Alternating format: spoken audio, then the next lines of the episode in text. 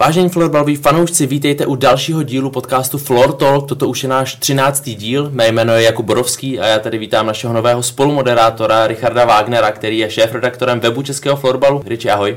Zdravím všechny florbalové fanoušky. No a dnes výjimečně tady máme dva hosty, ale to k příležitosti, která si to samozřejmě zaslouží. Jsou to dvojnásobní juniorští mistři světa, Filip Forman a Matěj Havlas. Kluci, ahoj. Ahoj, všechny zdravím. Čau, čau, taky zdravím. Mistrovství světa domácí v Brně dopadlo skvěle. Obhájili jste titul vy dva, vlastně jediný hráči, kteří doopravdy obhájili ten titul z Halifaxu 2019. Abychom se dostali trošku do té atmosféry, co vám dvěma se vybaví, když si teď zpětně vybavujete to mistrovství? Jaká je vaše nejsilnější vzpomínka, Filipe? Můžeš začít. Tak těch vzpomínek bude asi hodně, ale jestli si mám nějakou vybavit takhle hned z jedničky, tak asi nájezdy proti Švédsku, kdy Tomáš chytil, myslím, tuším, čtvrtý nájezd a já jsem tak moc zařval, že se mi zamotala hlava, málem jsem omdlel. A to je tak asi první vzpomínka, která mě napadne a je asi jedna z nejsilnějších určitě. E, za mě to bude asi celý finále e, během jakéhokoliv gólu, e, kdy vlastně ty tribuny byly, byly zaplněný. Řekl bych skoro, skoro doplna, takže nejsilnější vzpomínka asi celý finále, kdy prostě ta atmosféra byla ještě o level víc než na to semifinále. My všichni, co jsme byli na místě, tak jsme si samozřejmě užili skvělou atmosféru, ale myslím si, že i fanoušci u televizních obrazovek si užívali, protože teď nedávno jsme i na sociální sítě dávali komentář Ondry Zamazala k finále. Viděli jste třeba už nějaký sestřihy nebo nějaký obrázky, co se vám vybavuje, když pak koukáte zpětně vlastně sami na sebe? Jo, tak i, i tohle video jsem slyšel nebo viděl. Tam u toho posledního gólu to, to bylo neskutečný. Tam oba komentátoři jak křičeli, mi to úplně připomnělo nějaký různý hokejový úspěchy třeba. A e, jasně, určitě, už jsem si pouštěl jako ty zápasy ze záznamu fakt skoro hned po tom mistrovství. Mm, je to strašně dobrá vzpomínka, takže rád, rád určitě se na to kouknu i v budoucnu. Myslím, že ten komentář byl adekvátní tomu, co se dělo na hřišti. Myslím, že to byl skvělý odraz, jak jsme vlastně to prožívali my, tak to prožívali Ondra na komentátorském stanovišti a diváci taky, takže myslím, že to šlo hezky ruku v ruce a doplňovali jsme se super podle mě. Když se dostaneme teď trošičku už do takové složitější otázky, tak vy jste mistři světa, to znamená, že jste nejlepší na světě. Eh, v čem ale podle vás jste opravdu nejlepší? Protože těch faktorů, které musí sednout dohromady, je samozřejmě spoustu. A vy jste porazili jak Švédsko, tak Finsko, týmy, které dlouhodobě vévodí florbalu. Tak eh, co podle vás, eh, klidně každého zvlášť, přijde, že v čem jste byli vy ti nejlepší, Filipe? Jako konkrétně jako tým nebo jako já? No, klidně celkově můžeš říct, i za sebe, i za tým, protože jste vyhráli mistrovství světa a jak jste se k tomu vlastně dostali, protože jste v něčem nejlepší být museli. Já myslím, že jako tým je to určitě nějaká komplexní příprava. Že když to vztáhnu na ostatní týmy, tak eh, myslím, že dávali velký, velkou péči florbalu, možná i nějaký kondici, ale my jsme to opravdu byli komplexně a myslím, že se to právě ukázalo v těch těžkých chvílích, které jsme měli, který jsme měli opravdu hodně, jak v semifinále, tak i ve finále.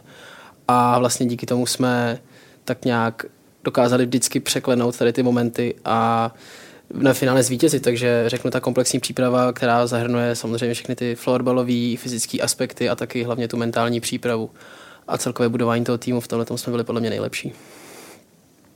Jo, já souhlasím, souhlasím s Filipem a jenom můžu potvrdit nebo doplnit, že to mimo hřiště, co my jsme měli, ta, ta aura naše a ten týmový duch, byl si myslím na úplně jiný úrovni, než, byl, než byly ty ostatní a ty emoce, co jsme do toho vkládali a ta energie, to bylo úplný maximum, co šlo a e, v tomhle tom jsme byli nejlepší na světě a tím pádem lepší než všichni ty ostatní konkurenti. Nevím, jak moc to zaregistrovali fanoušci nebo ti, kteří byli mimo tým, ale vaše heslo bylo Giant Balls. E, všichni, kteří umí anglicky, tak si umí přeložit, ale teď pojďte spíš vysvětlit, jak jste se k tomu vlastně dostali a co pro vás tohle heslo znamenalo. Tak bylo to nějaký symbol jako odvahy, no ne, nebát se ať už té atmosféry nebo toho samotného mistrovství, té akce samotné, takže uh, nevím, jestli jsme k tomu dospěli při nějakým tomu té odvážní hře v šesti proti Finům, bylo to tak? Myslím, že, myslím, že jo, myslím, že Jarda a trenéři to tak prezentovali, tady ten plán, který jsme zkusili ve skupině na, na, na Finy, byl, prezent, byl prezentovaný jako Giant Balls a vlastně pak jsme si to s klukama převzali jako celkový heslo toho týmu skrz celý ten turnaj, takže tam to vzniklo, ale vlastně jsme to pak, z, eh, pak jsme to vzali na celý ten turnaj a nějakou naší odvahu, jak říká Matěj.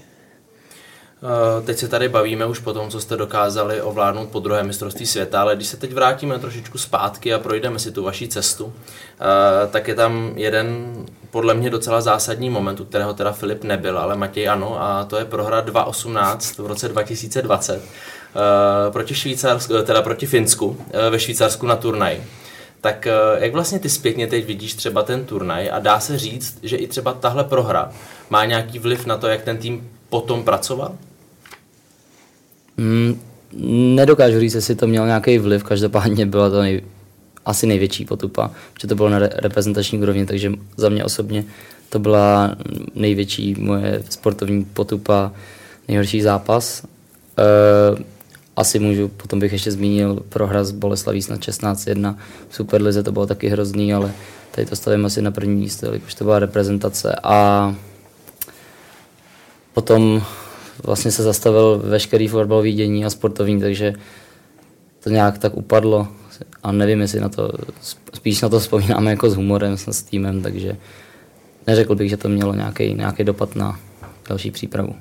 Na druhou stranu to ale ukazuje sílu, že ten tým, který vlastně prohrál 2-18, nebo ta kostra byla pořád stejná, vy jste potom vlastně sice prohráli ještě první zápas na mistrovství, ale nakonec ve finále jste ty Finy porazili, takže tam je asi vidět ta dlouhá cesta a ta tvrdá práce, kterou jste do té přípravy dali. Jo, tak eh, to samozřejmě, ten progres byl neskutečný v, tom posle, v těch posledních, nevím, ro, roce a půl. A i ten tým se trošku jako změnil a přeskládal, chyběl nám tam Filip a spoustu dalších hráčů, takže nějaký to jádro který se potom ještě dotvořilo, eh, se taky změnilo, takže těch faktorů tam bylo víc samozřejmě. Eh, formy, jak Matěj už teď řekl, tak ty si vlastně u toho týmu na začátku nebyl, připravoval si se s mužským týmem v době tady tohohle z toho památného zápasu ve fin, eh, proti Finsku, tak ty si byl na kvalifikaci. A následně se teda přesunul vlastně k juniorům. Jaký to byl pocit najednou třeba od mužů přijít do toho týmu, ve kterém ty si celou dobu nebyl. A teď najednou si tam přišel a všichni očekávali, že tomu týmu budeš nějakým způsobem asi i částečně velet svými zkušenostmi a tou hrou. Tak jaký to pro tebe bylo? Tak eh, bylo to, nechci říct těžký, ale musel jsem vlastně skočit zpátky do toho juniorského, juniorského týmu, protože rozdíl mezi juniorským a mužským týmem je podle mě velký. Potom, co si to nezažije, tak asi nemůže vědět. Takže vlastně si nějak jako rozpomenout, jaký tam jsou pravidla, jak se tam řeší různé věci, jak tam fungují porady a tak dále. Ale myslím, že, myslím, že to byl můj první kem v Ostivicích, tak jsme si tam už, tam už jsme se bavili s trenérem a s realizákem, jaká bude moje role. První nějaký nástřel bylo to, že vlastně nebudu úplně v té nejvíc vůdčí roli, protože jak, se, jak, jsem, jak, jak si říkal, jak jsem tam nebyl vlastně dost dlouho. A já jsem to tak nějak vnímal, že vlastně jsem s tím týmem nestrávil tolik času, kolik bych asi měl. A, ale v poslední, v poslední jako fázi toho, toho cyklu se jako ukázalo, že jsem do té role dobře naskočil zpátky a vlastně kluci mi dali důvěru, že vlastně chtěli, abych byl kapitán. Já jsem říkal, že to přijmu, ale že vlastně je to jenom o tom, že já nosím tu pásku a vlastně kluci, kteří jsme byli v nějaký popředí jako lídři, tak mi s tím skvěle pomohli, hlavně Matěj. A myslím, že to fungovalo a fakt to bylo jenom o tom, že já jsem měl tu věc na ruce, ale neřekl bych, že bych byl nějak ústřední postava toho týmu. Jak jste prožívali tu nejistotu ohledně termínu? Protože vlastně konání mistrovství světa se blížilo v době, kdy tady byl tvrdý lockdown. A, tak jak třeba na vás to působilo, že se mělo hrát v Dubnu, následně se to přeložilo. Pomohlo vám to třeba, Matěj? Tak eh, Většinou to bylo v době maturit, mám dojem, takže mě to jako ulehčilo tak nějak přípravu na maturitu a přijímací zkoušky, takže z toho studijního hlediska to bylo ideální. E, nicméně pak to mělo být byl pak nějaký mezitermín v červnu nebo někdy? Ne, první termín náhradní byl až právě ten srpnový. Až srpen, o, tak, tak e, tam jediný, že to bylo jako těsně před sezónou, ale jinak to se mnou tolik nezamávalo. Spíš mi to jako vyhovovalo. No. Jak to cítil ty, Filipe? Tak myslím, že to bylo těžké pro všechny vzhledem k tomu, že tam je napadena nějaká off-season a vlastně všichni ty kluci, co byli tady v tom týmu, tak eh, řekněme žádnou neměli. Vlastně prostě museli pořád trénovat a museli jet až, eh, až, až, až na krev a pak zase rovnou naskočit do, do klubových povinností. Takže myslím, že tady tím to bylo hodně specifický, ale já osobně to nějak nevnímám. Vlastně těšil jsem se na to, takže vlastně ani to, že jsem neměl žádný florbalový volno, mi, mi nevadilo ale hlavně myslím, že to bylo těžké na tu psychiku, no, se na to připravit a vlastně potom zase naskočit do toho svého normálního režimu, ale myslím, že to všichni zvládli skvěle. Vy jste v průběhu léta absolvovali několik společných akcí. Jedna byl vlastně mezinárodní turnaj v Bratislavě, eh, druhý byl turnaj v Mladé Boleslavi.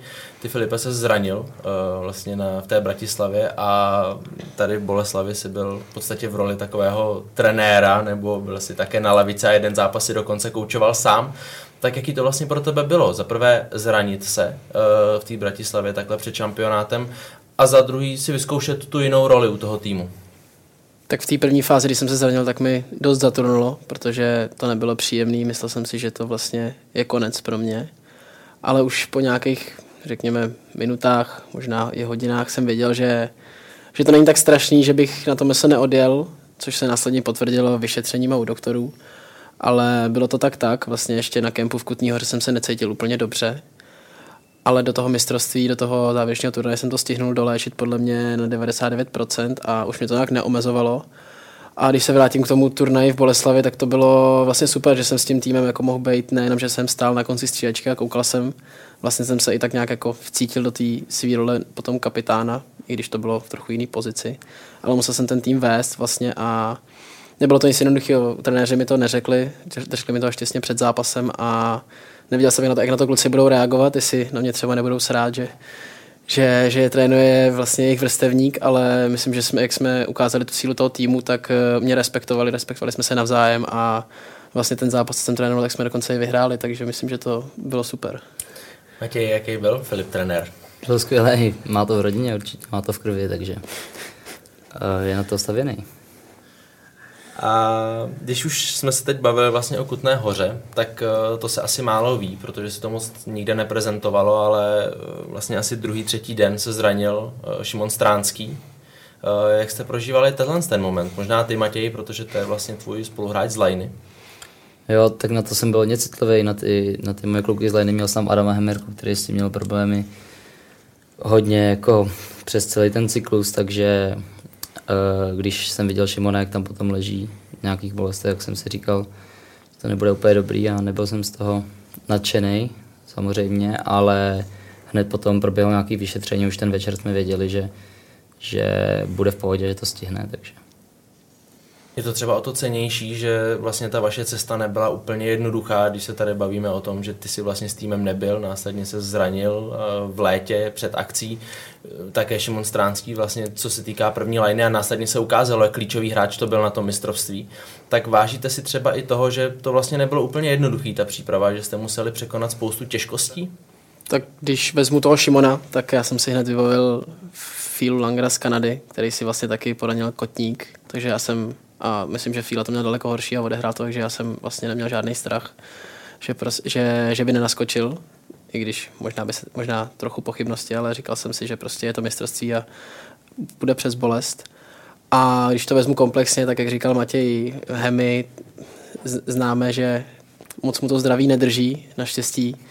Naštěstí na mistrovství to vyšlo, sice teďka už zase nehraje, co já vím, ale vlastně na ten nejdůležitější čas uh, pro nás byl zdravý a ukázal, jak strašně silný a důležitý člen toho týmu je společně se Šimonem. U Šimona jsme věděli, že je to vlastně, i jsme mu to říkali, že je to náš rozdílový hráč a že ho potřebujeme. A ve finále ukázal, že tím hráčem je. Takže já jsem byl strašně rád, že jak Šimonovi, tak Hemimu a i sobě, že nám to zdraví vydrželo a mohli jsme ho prodat na 100% v tom Brně. Takže já jsem to hrozně rád, že to kluci zvládli. Eh, když se teď podíváme zpětně na nějaký fotky z oslav, tak eh, fanoušky občas zarazila taková zvláštní dřevěná želva. Eh, oni teda ne vždycky byli schopni to identifikovat, ale můžeme říct, že to byla želva. A ta želva se pojí vlastně k vašemu takovému team buildingu, nebo respektive odpočinku před úplným mistrovstvím, což jste strávili v Ostravici. Tak můžete přiblížit tady historii, která se týká této dřevěné želvy vašeho maskota, se kterým jste vlastně slavili i titul, Matěj. Jo, tak ten poslední víkend té přípravy nějaký, nebo když jsme byli v té bublině, tak jsme strávili v Ostravici na takové lesní chatě, odizolovaný od všeho, odezdávali jsme tam dokonce mobily, takže to bylo takový taky fajn eh, na tu druhou stranu. A tam majitel právě tý, nebo provozovatel chaty, Aleš, eh, se jmenoval, nevím, nevím jak dál, nevím příjmení, každopádně dal nám tady tu želvu pro štěstí a že ať ji ukážeme v televizi, když vyhrajeme, tak ať ukážeme na nějakém rozhovoru někde a dáme mu nějaký kredit, takže tímhle bychom mu vzali kredit, protože ten, to, to finální tam náš pobyt byl, byl výborný a všichni jsme si to užili.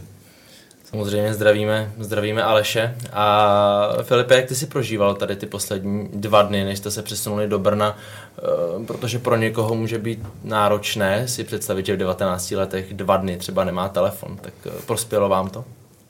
Tak já osobně jsem na to i dost zvyklý vlastně z našich týmových soustředění, kde nám ho brali prakticky na celý týden, takže co se týče telefonu, to mi nějak nevadilo.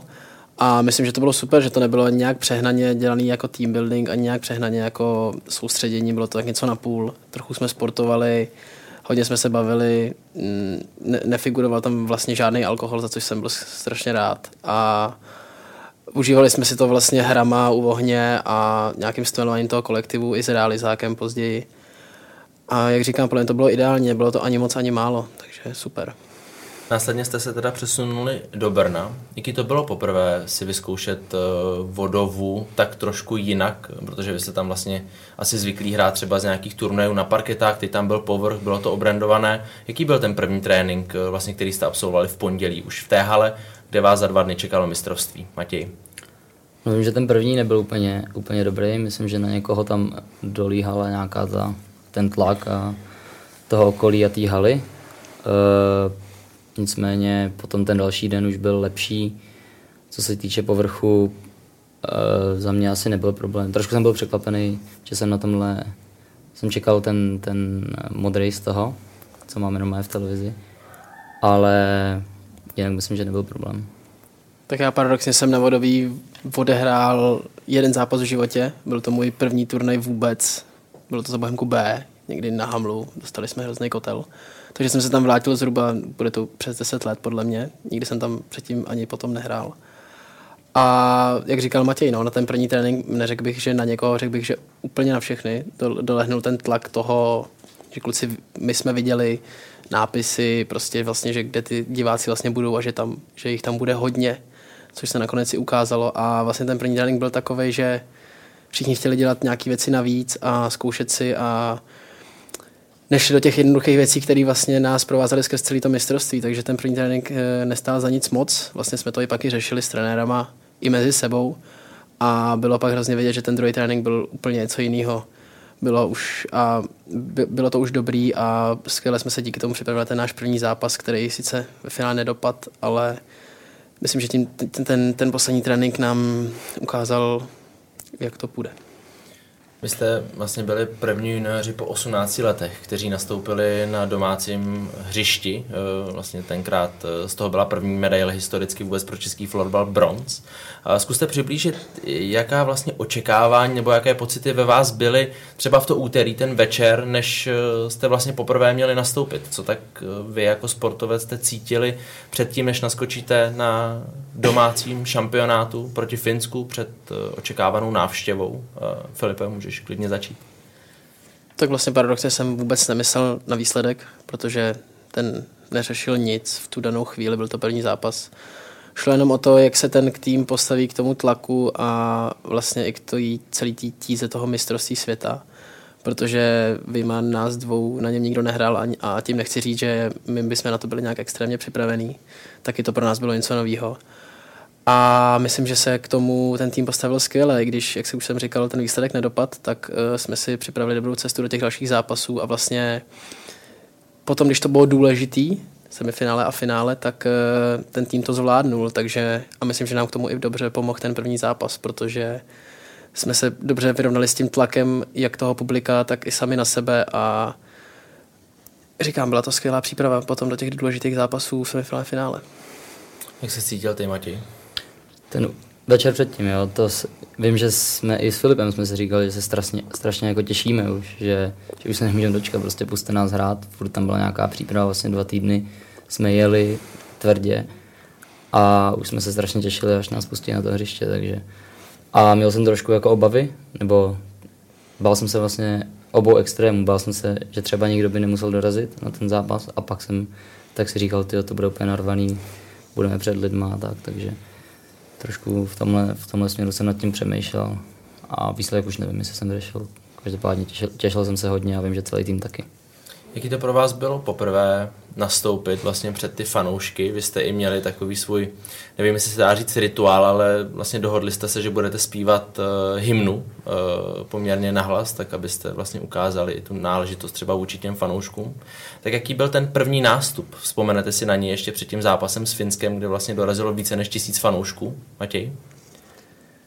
No vím že, vím, že jsme nastoupili a už tam na rozcvičku bylo dost lidí, že jsme, tak jsme se jako nějak pozdravili a já sám s tím nemám jako takové zkušenosti jako s davama fanoušků, takže pro mě to bylo taky něco nového.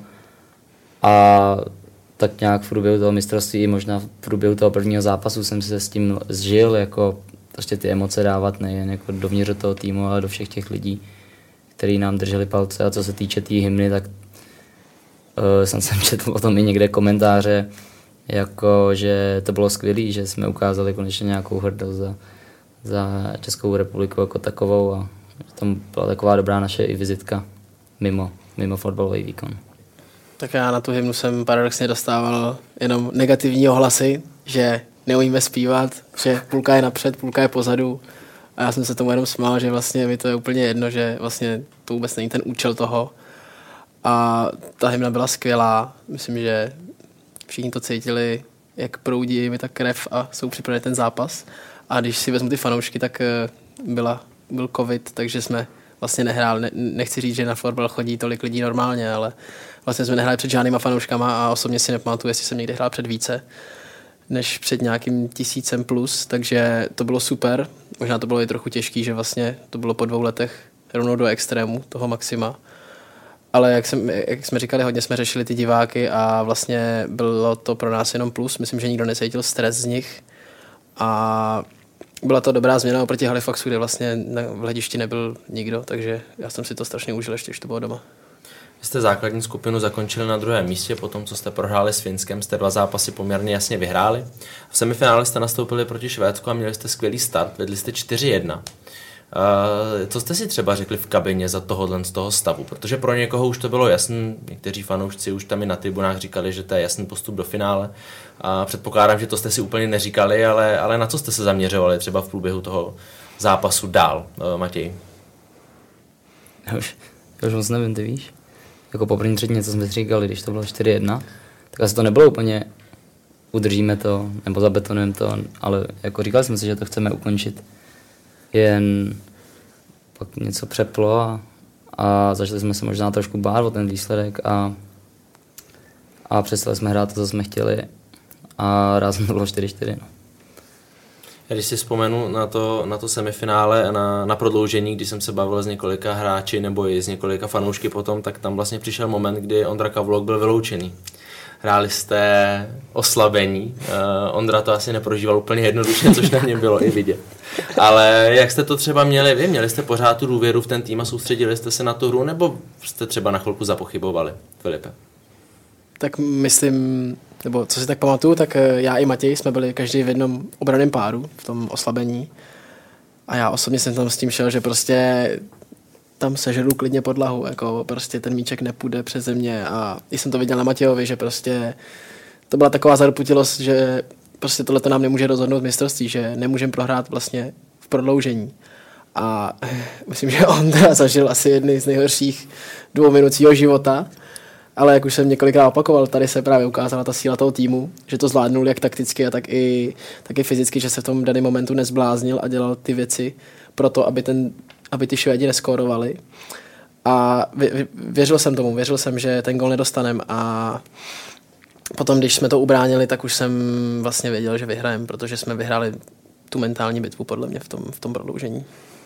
Když se pak dostaneme k nájezdům, tak tam nastal taky takový moment, o kterém se hodně diskutuje. Eh, vlastně za, nebo myslím si, že nájezdy skončily jedna jedna. Ty si jel vlastně Matěj poslední nájezd, eh, ten pátý, a který si nedal. A vlastně okamžitě potom si jel ten, kterým si nakonec rozhodl. Tak eh, kdy jsi v sobě našel to sebevědomí jet vlastně znova, protože to by asi neudělal úplně každý hráč. Tak uh, upřímně si myslím, že to nebylo tolik o sebevědomí v tu chvíli, spíš to byla jako i nějaká povinnost, nějaký prostě takový, takový nutkání, že jsme to řešili hodně i jako mimo uh, to mistrovství samotný předtím v přípravě, kdo pojede ty nájezdy a takhle, takže jsme měli nějakých připravených sedm lidí a věděl jsem, že já budu ta první volba, kdyby byl jako v průběhu zápasu, takže samozřejmě s Šimonem jsem to diskutoval, který dal před tom, předtím ten nájezd a já ne. Ale, ale tak nějak jsem věděl, že, že musím jít znovu nájezdy, kromě toho, že vlastně ty Aši se dali ty dva, dva góly, tak skvěle vychytal Tom Jurco, který byl v podstatě spolu s několika dalšími takovým hrdinou mistrovství. A jak byste to z něj třeba cítili, ty ho Matěj znáš dlouho, protože spolu hrajete za Tatran, tak eh, překvapilo tě to, jak eh, se Tom ukázal, nebo si od začátku věděl, že Tom bude takhle dobrý a ukáže se takhle skvělém světle? Tak asi to nečekal jako nikdo, protože z začátku začínal jako dvojka, takže uh, výrazně, jako hodně, hodně mě překvapil. Trošku jsem se bál, uh, jestli, jak to zvládne, tak jako byly prostě obavy u každého. Ale srovnal se s tím parádně a vlastně to místo té jedničky a toho rozhodujícího článku si vybojoval a pak byl úplně nesmyslný, že mi finále finále nám zachránil on a tak trochu i one man show se dostaneme právě k tomu finále. Zase jste ukázali sílu, protože jste prohrávali 2-0. Jak to třeba bylo tam s vašimi myšlenkami za stavu 0-2? Bylo tam přes 2000 lidí. A Filipe, jaký to bylo prohrávat 2-0 ve finále? Tak mě to vzalo trochu vítr z plachet, ne mentálně, ale spíš fyzicky.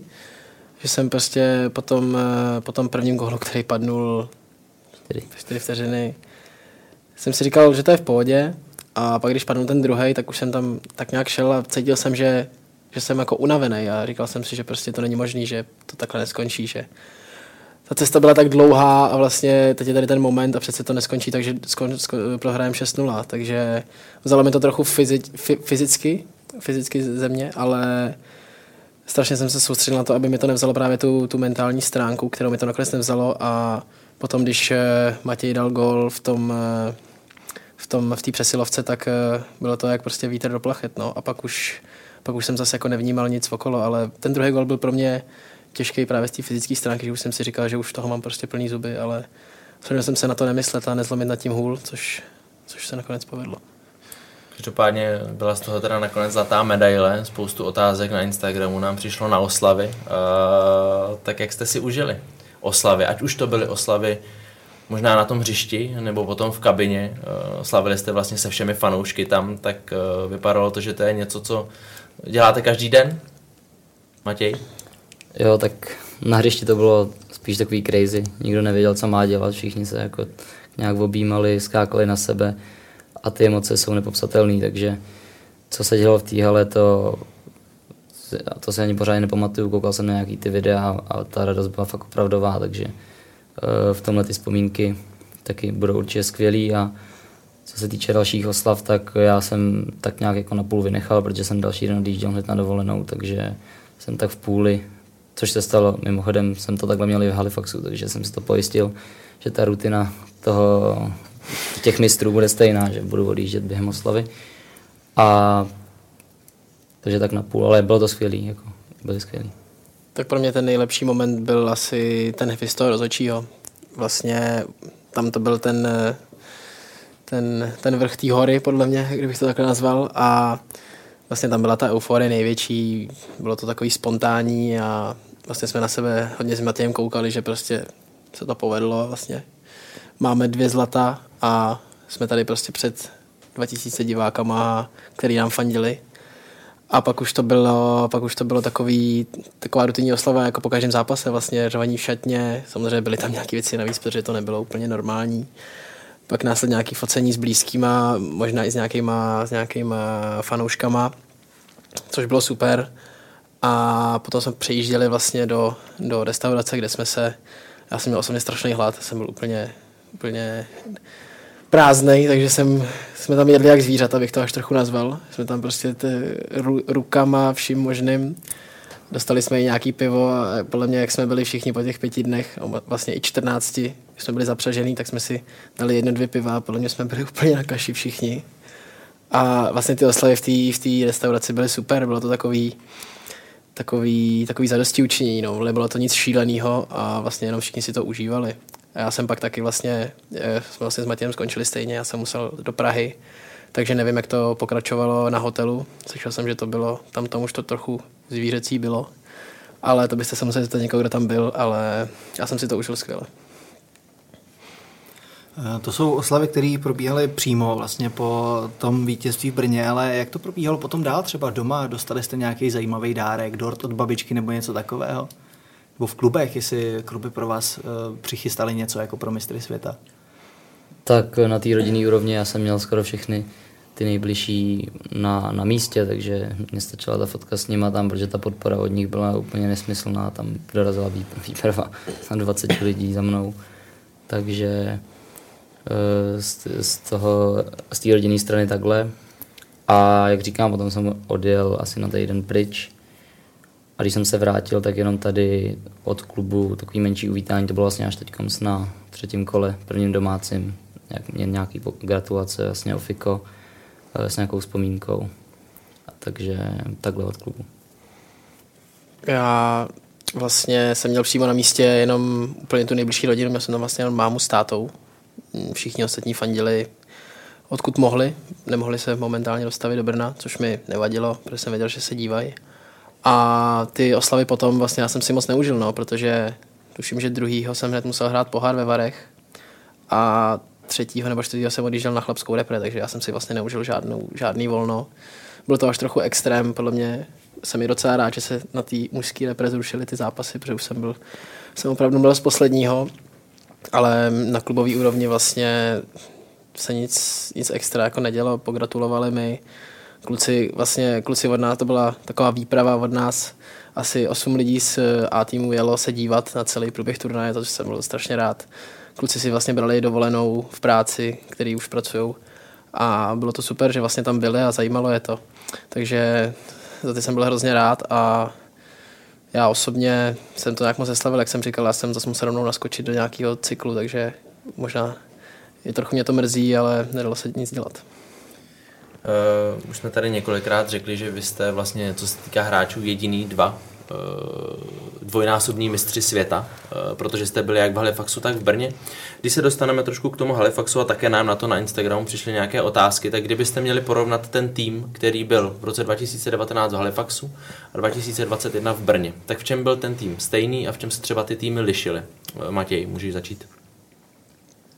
No, tak to je těžká otázka, ale uh, v čem se lišili, tak myslím si, že herní projev byl docela odlišný a i ty jako principy nebo ty hlavní silné stránky, na kterých se zakládal každý ten tým, byly, byly jiný. Eh, kdyby vlastně v Halifaxu to bylo od obrany hlavně, eh, prostě tuhá defenzíva neprostupná, což se pak potvrdilo, když jsme dostali se Švédama v součtu tři góly.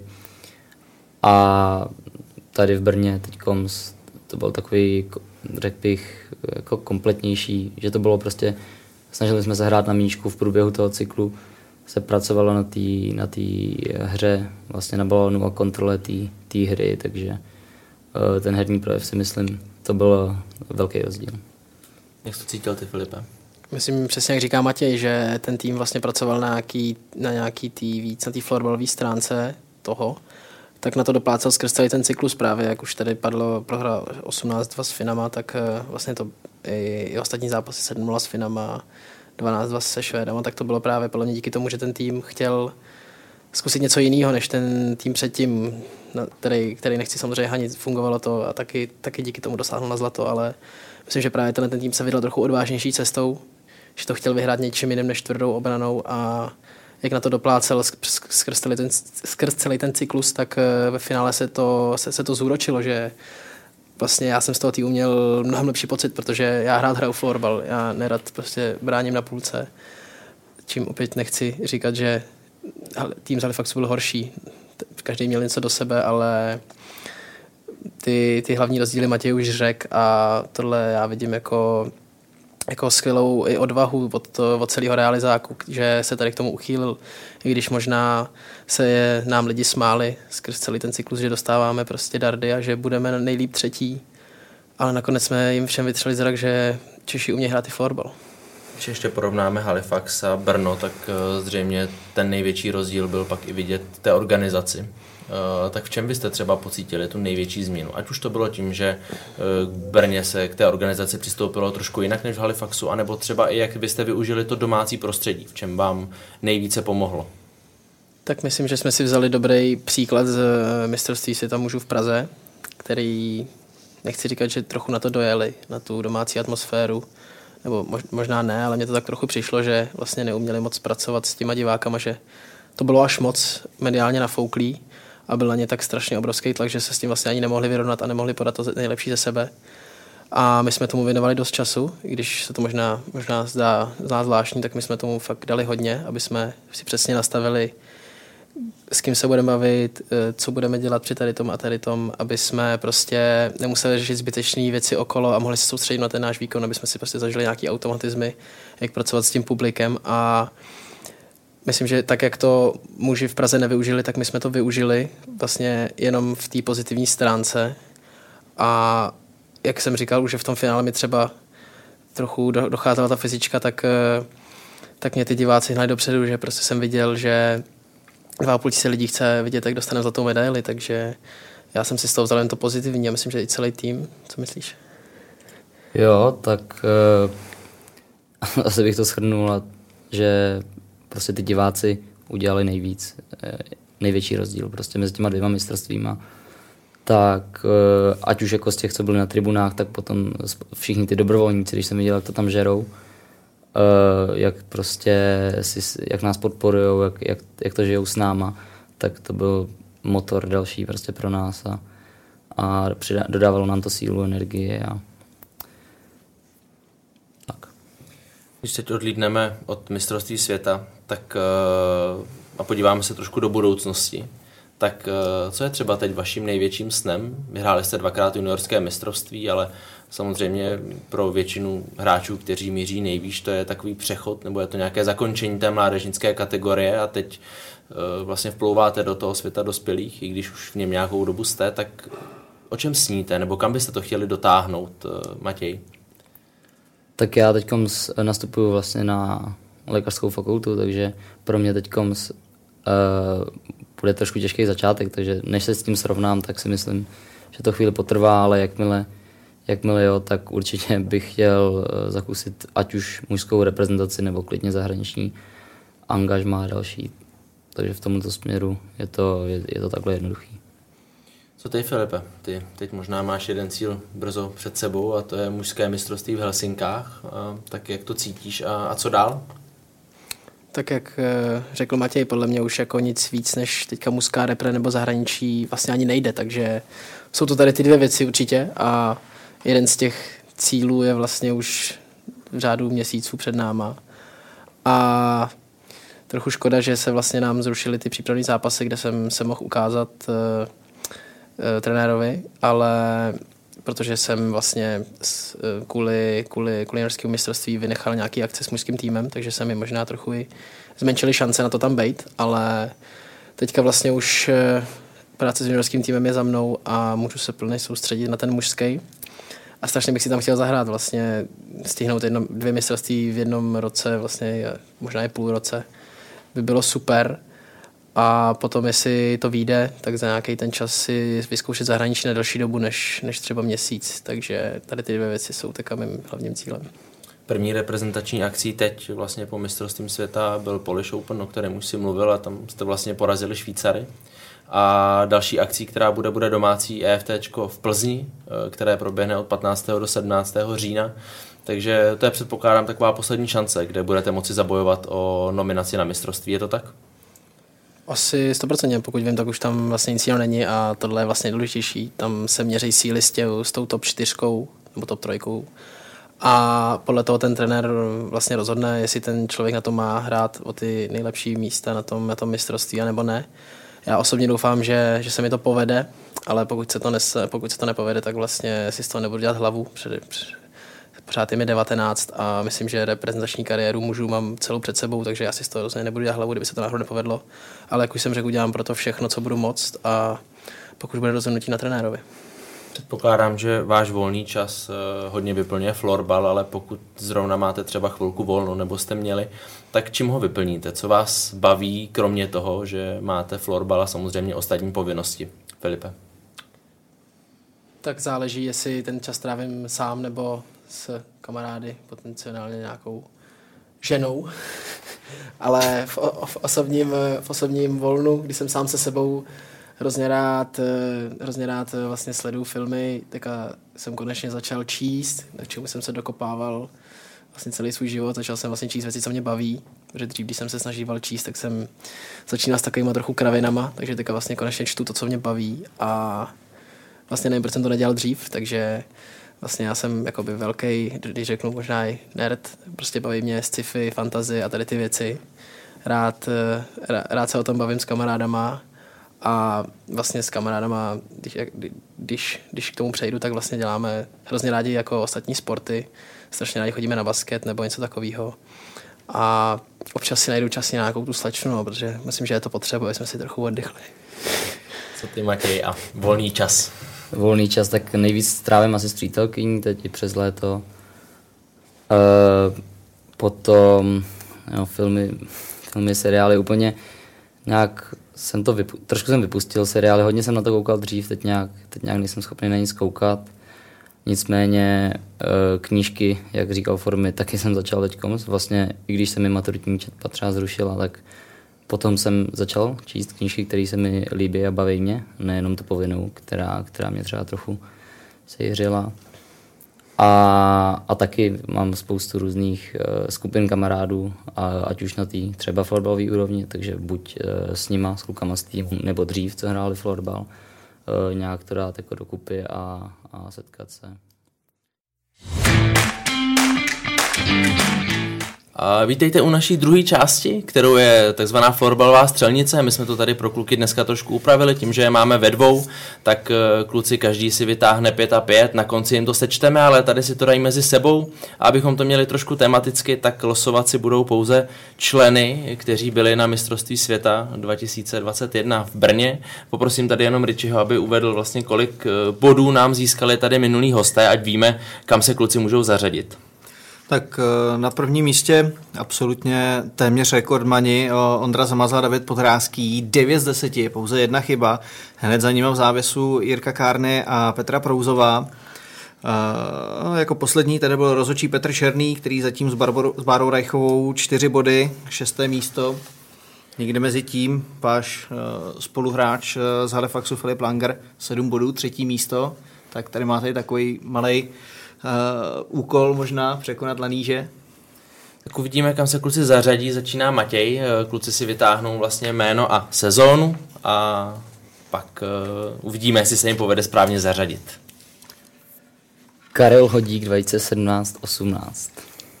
Hodor. Hmm. 17, 18. Vím, že byl v Benešově dřív. A pak přestupoval snad rovnou do Chodova.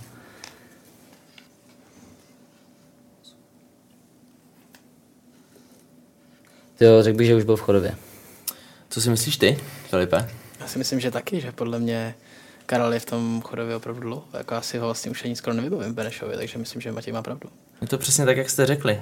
Karel Hodík je odchovancem Benešova, ale v této sezóně už hrál za Chodov. Takže Matěj má první bod a losuje Filip.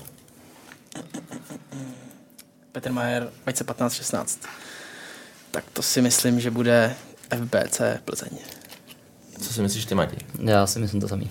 Je to tak, je to poslední sezóna, kterou Matěj strávil v Plzni, tenkrát Matěj? se to jmenoval Petr, uh, Petr. Petr, Petr. Petr, tenkrát Maják. se to jmenoval ještě FBC Sokol Plzeň.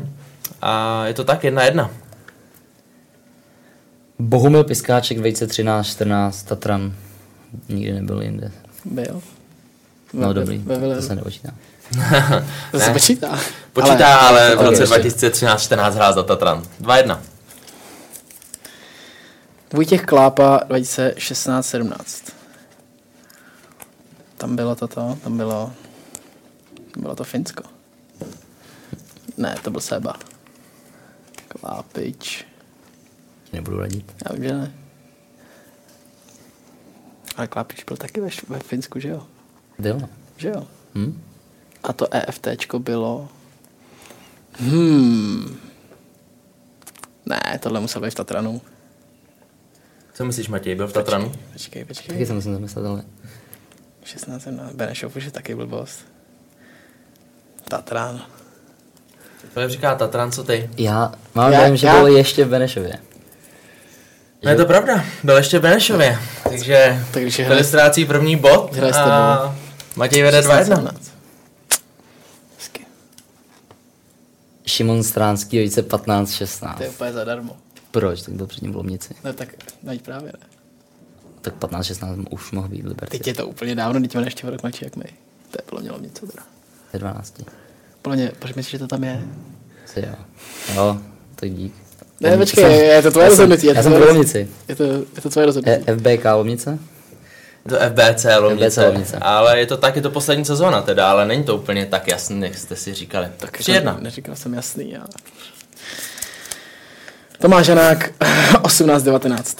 Tak eh, vlastně to je předlinská sezóna. Podle mě tam měl střídavý start, si myslím. Na konci? Hmm. Podle mě podle mě byl hráčem Budějovic, ale myslím, že už i nakouknul do Superligy. Tady, v tom roce. Mohl, to už jsem mohl i já. Takže Nemohl. 2018, 19. Ne, nemohl, to je Halifax. No. Takže nemohl, takže to je FBC. České Budějovice. Je to tak, je. Jsou to štíři. Štíři. Jaké máme skóre teď? No teď mám aktuálně pět bodů, dva, tři. Jaroslav Merka, Vejce 6, Vejce 7. To bych možná věděl. Máme tady hlavního Já trenéra. vím, že byl ve Spartě, no, To já takže... vím, kde byl. On hrál předtím? Hmm. Kde? Tak to Ne. nebudu říkat. Nebo jako vy. Nebo takhle, já vím, kde, vím odkud, jako vy, víš co. Jo, tak to vím taky. Tak jsi nehrál tam, jo. No asi jo, ne, je to dávno. Tak to, mám to střelit, tak ha... Havířov. Havířov. Havířov. Jarabelka Havířov. Nějaký Havířovi. Jaký je několik Torpédo? týmů Havířov. Torpédo. Torpédo Pegres. Je to tak, je to dokonce sezóna, kdy Jarda získal stříbro v extralize s Torpédem Havířov a také stříbro v poháru, takže velmi úspěšná sezóna pro Torpédo Havířov. Tým, který je teď aktuálně v první lize, tak dříve sbíral takové úspěchy. Uh, takže čtvrtý bod pro Matěje. Není zač. Dík, ty mi radí hodně, tak já ti zkusím taky. Ty krávo. Martin Dolejš. 18-19, tak to musíme Milevsko. Došvih, Milevsko. Je to tak, je to Došvih Milevsko, Martin Dolejš potom přestoupil do Sparty, ale v této sezóně ještě hrál naposledy za Milevsko. Každý poslední, jo? Přesně tak, Matěj útočí na pátý bod. Tomáš Jurce, Vejce 16, 17. Orlicko, Třebovsko. Kámo, on přes, já nevím, kdy Já myslím, protože že tady už ještě- v roce 2015, 16 si pamatuju, že byl jako s náma na tréninku. Tady je podle mě Orlicko, Třebovsko ještě. Tak možná byl nějaký hostko. Tak jo, tak já, dík za radu. Tak já jsem pro Orlisko, Třebovsko. Jo, tady Matěj všechno sbírá sám, Filip mu skoro neradí, ale je to pravda. Je bylo to Orlicko Jsem Třebovsko. před nějakou úvahu, no tak Jsme mohli musím padat toho klápu. Byli bychom 100% možná teda. Matěj Čermák, 15-16. Kráso. Má v té Spartě dlouho, ale... to je starší. Já jsem podle ně, já jsem podle ně, podle ně proti Mamla, Matějovi hrál už starší žák. Jo, počkej, tohle je takový to, jak jste nás porazili v Ústí. Ještě s jedničkama. To už musel být Čermy ve Spartě, ne? Nemohl být. On byl v Kladně, ne předtím. Jo, jo, jo, Kladno, pak Sparta. To musí být Sparta. Matěj Čermák Sparta. Je Čermy Klame- Kladeňák, ale te, tento rok už byl, hmm. už byl ve Spartě. Výborně, tak to je 9 bodů, velmi dobrá úspěšnost. Řadíte se na první místo a protože jste si, já jsem trochu doufal, že si tady vytáhnete jedno jméno, to se nepovedlo, tak vám ho dám ale jen tak tréninkově a můžete mezi sebou schválně, kdo bude vědět, a to je Jan Pazdera. A je to sezóna 2012-2013. A jenom poradím, že to není nejvyšší soutěž, To bych ani neřekl. Aha, samozřejmě. A je to dokonce regionální soutěž Prahy a středních Čech. No, tak to vůbec nevím. To, to bude nějaký vole, bučis nebo něco takového. Počkej. Kolik je? 12, 13? 12. Ano, ano, bylo to To 2012-2013. byl jako hráč, jo? Ano, jako hráč. Jako hráč? Ano, ano, Pa, pazdíč. ano. Okay. To budou nějaký horní dolní úplně. Tak každý můžete typnout jeden tým. Regionálka, to já si říkám. Je to regionálka. je Praha a to je Praha, Čechy. střední Čechy.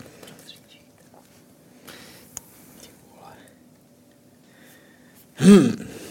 On, já vím jako trenérskou kariéru spíš než hráčskou. No až vůbec, já jsem nevěděl, že hrál. Ty.